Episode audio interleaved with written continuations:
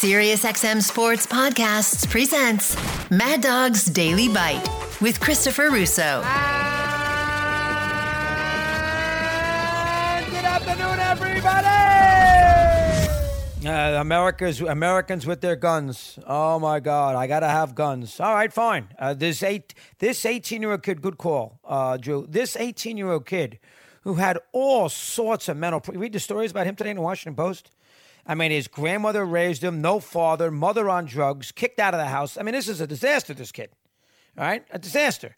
And he walks into a, a, a, sporting goods store. I said Dick's. They stopped selling assault weapons in 2019. It's amazing that a, that a sports store sells assault weapons. I mean, it really is. That is so unbelievable. I can't even describe how. Uh, why would anybody want an assault weapon? What do you think? Al Qaeda's coming down the chimney? Uh, why, why, do you think anybody? But here's a kid who two months, oh, two weeks ago, on his 18th his 18th birthday, he went into a sporting goods store and walked out with two assault rifles. Now that is that's wrong. All right, you should not be allowed to do that at 18 years of age. Now, if our kid, if my kids did that and he came home with two assault rifles, I mean, he would be grounded forever, and I would do what I have to do to, you know, mental to get him the psych, psychiatric help, whatever the case might be. This guy didn't have this kid didn't have any checks and balances. Nobody watched over him. So you have to have something, you got to have some sort of parameter where you can't allow a kid to walk in, and the gun companies don't care because they want to make a fortune. So you can't have a guy walk into a store and buy two rifles. Yeah, I'll have those two assault ones over there. I'm a, I, I don't need to hunt deer with them. I just want to hang them out in the closet. What? And you sell them two assault rifles? And then I got the Republicans tell me, I, I don't, blah, blah, blah, blah, blah, blah. Nonsense. Nonsense. And most Republicans taking all that money from the NRA so they get elected and then they be holding the NRA. I don't want to hear from that either, including Mitt Romney, who took 13 million bucks. I don't want to hear a word.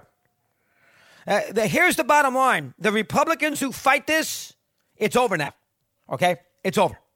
And I, and I usually vote Republican. I'm usually right down the middle, but I'm over with this now. It's over. Okay, you guys out there thinking, well, you know what? What he wants to do? Background checks don't work. This doesn't work. Blah blah blah. Nonsense. Enough. Enough. It's over. If this doesn't change it, if we're going to go on our merry way, you know, shame on us now. If we go on our merry, merry way, uh, the American citizen who's who's upset today. Shame on us if by next Tuesday all we care about is game one of the NBA final. Ah, you know what? There's somebody shot in. Oh yeah, that's right in Texas. When was that? Shame on us if that's our uh, if that is our intent. And then I have all these politicians in Texas putting out condolence notes on the way to the NRA meeting in Houston. Really now? This is what you're doing. This is what you're doing, which is on Friday. This is what you're doing. What a bunch of phonies. Oh my God. What a bunch of phonies. The same three guys who are going to the NRA meeting voted against tough gun laws in March. These guys. And then they want to act, oh, oh my God, I can't believe this happened. What a terrible tragedy. Uh, blah, blah, blah. Again, this is Russian roulette. Next time, this is going to happen in your kids' school in your grandkids' school, and then you're going to have a di- then you're going to sing a different tune. Then you're going to sing a different tune. Well, you know, then you're going to say, you know what? We got to do something because when it hits home, and it will to somebody, because this is uh, these are darts on a map. One time it's Buffalo. One time it's Aurora, Chicago. Another time it's Orlando. Let's do Milwaukee. You know, let's go out to Santa to, to, to L.A. We'll do something there. Oh, how about Connecticut? Let's do something in Connecticut. Now we got a town in Texas.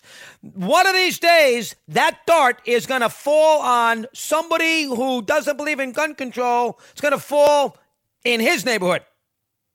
One day.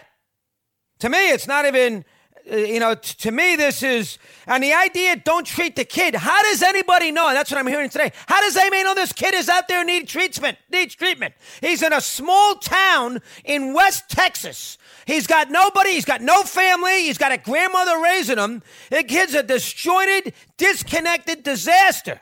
Yet we're supposed to treat him. How do we know he's even sick? We're looking at his computer? We're looking at his Instagram posts? No, we don't. We can't figure that out. But what we can prevent is him walking into a sporting goods store on his 18th birthday and walking out with two assault rifles. How does anybody even argue that? Want more Chris Russo? Listen to Mad Dog Unleashed weekdays from 3 to 6 p.m. Eastern on Mad Dog Sports Radio, Sirius XM Channel 82.